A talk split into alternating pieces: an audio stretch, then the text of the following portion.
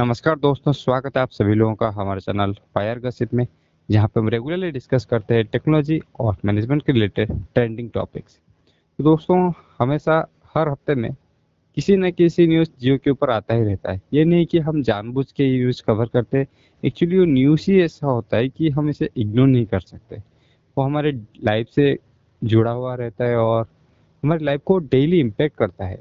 या फिर इम्पेक्ट करने वाला है तो हम उस न्यूज़ को इग्नोर नहीं करना चाहते ताकि आपके पास जो है फैक्टफुल और जो नेसेसरी इन्फॉर्मेशन है, वो पहुँचता रहे।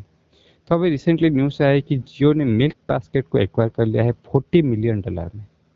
तो अगर आप दूर से देखोगे तो जियो और मिल्क बास्केट का कोई रिलेशन ही नहीं है। जियो तो काम करता है टेक्नोलॉजी फ़ील्ड में या फिर टेलीकॉम सेक्टर में। मिल्क बास्केट रहा जो दूर सप्लाई करता है। ये क्यों खरीद रहा है अभी? तो रिलायंस इंडस्ट्रीज़ जो कि रिटेल मार्केट में बहुत बड़ा नाम है इंडिया का सबसे बड़ा कंपनी है। तो इसीलिए वो खरीद रहा है, क्यों क्योंकि हम लोगों को पता है रिलायंस रिटेल अभी और जियो मार्ट जो बोल रहे हैं हम लोग, वो ऑलरेडी रिटेल इंडस्ट्री में है और अपना सुपर ऐप बना चुकी है और चारों तरफ़ मतलब हर फ़ील्ड में घुसने की कोशिश कर रही है। चाहे मान लो दवाई के दुनिया में, मान लो टेक्नोलॉजी के दुनिया में, चाहे वो इलेक्ट्रॉनिक्स हो या कुछ भी रिटेल ग्रोसरी हो, सारे फ़ील्ड में वो एंट्री ले चुकी है। तो वो चाहती है कि पूरा जो रिटेल इंडस्ट्री है, जहाँ पे भी वो सामान बेच सकती है जो जो सामान बेच सकती है, सारे इंडस्ट्री में घुस जाए और पूरा मार्केट को कैप्चर कर ले।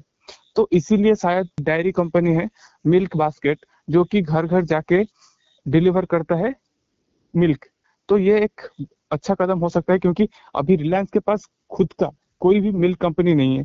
तो ये एक ऐसा इनिशिएटिव हो सकता है जो कि वो जियो मार्ट का एक एक्सटेंशन बोल सकते हैं, क्योंकि जियो मार्ट में जाके ग्रोसरी सामान लोगों के घर तक पहुँच जाती है और अभी अगर जो मिल्क बास्केट है, उसके साथ वो मिल्क प्रोडक्ट भी लोगों के घर तक पहुंचाना शुरू कर दे तो वो भी एक मार्केट कैप्चर हो जाएगा।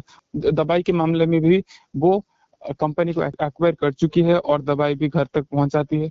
तो वैसे ही टेलीकॉम इंडस्ट्री में तो है ही तो हम लोग मानते हैं कि जियो एक टेलीकॉम कंपनी है बट ये सबसे ज़्यादा ग्रो करने वाली है सबसे ज़्यादा बड़ी एक रिटेल कंपनी है, जो कि हम लोग नहीं देखते। बट वो धीरे धीरे उस फ़ील्ड में बहुत ज़्यादा, इतना ज़्यादा घुस गई है कि अभी शायद उसको निकालना नामुमकिन है इस इस मार्केट से।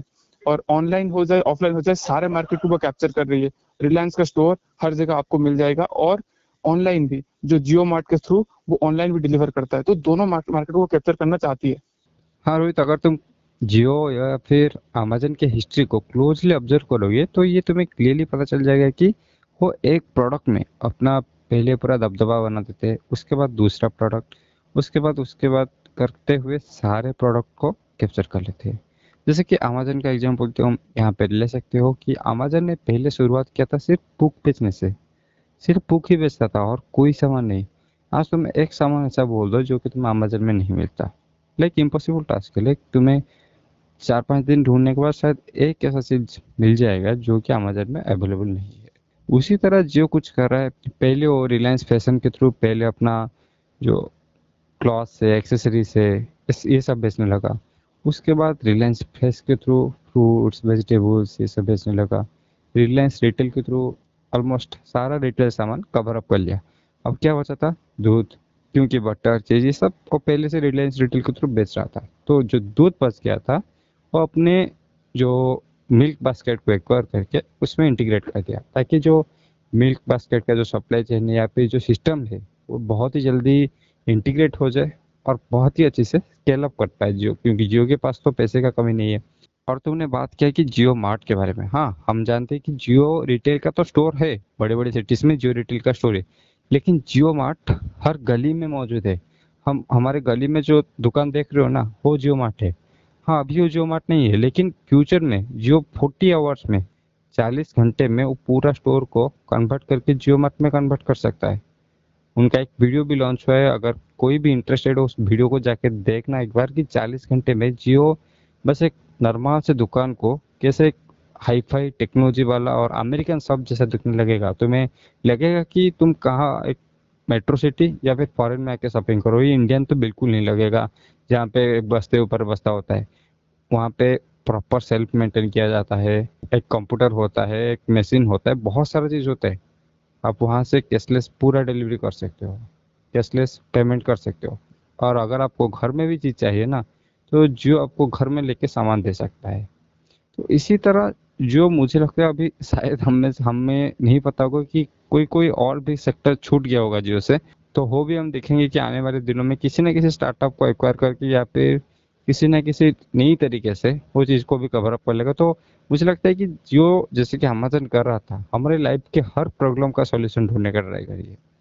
ताकि जब भी हमारे दिमाग में कोई भी चीज़ का नाम आए तो उसके नेक्स्ट नाम जियो आए। अगर हमें लिपस्टिक लेना है, जियो से ले लो। क्लॉथ लेना है, जियो से ले लो। वेजिटेबल लेना है, जियो से ले लो। फ्रूट्स लेना है, जियो से ले लो।